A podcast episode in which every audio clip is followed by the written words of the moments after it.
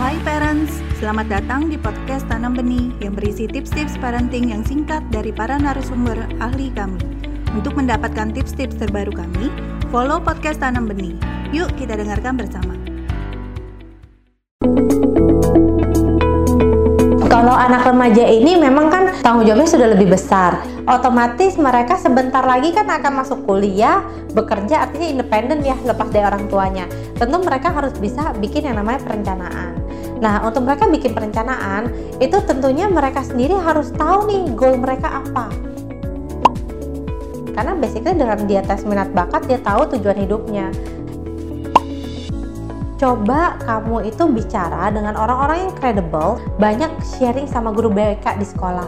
Sama-sama mulai bikin satu visi yang sesuai dengan diri kamu. Pasti mereka harus banyak refleksi, banyak belajar, banyak ikut seminar, baca banyak informasi sehingga kamu tahu di dunia sana tuh ada apa aja seperti itu.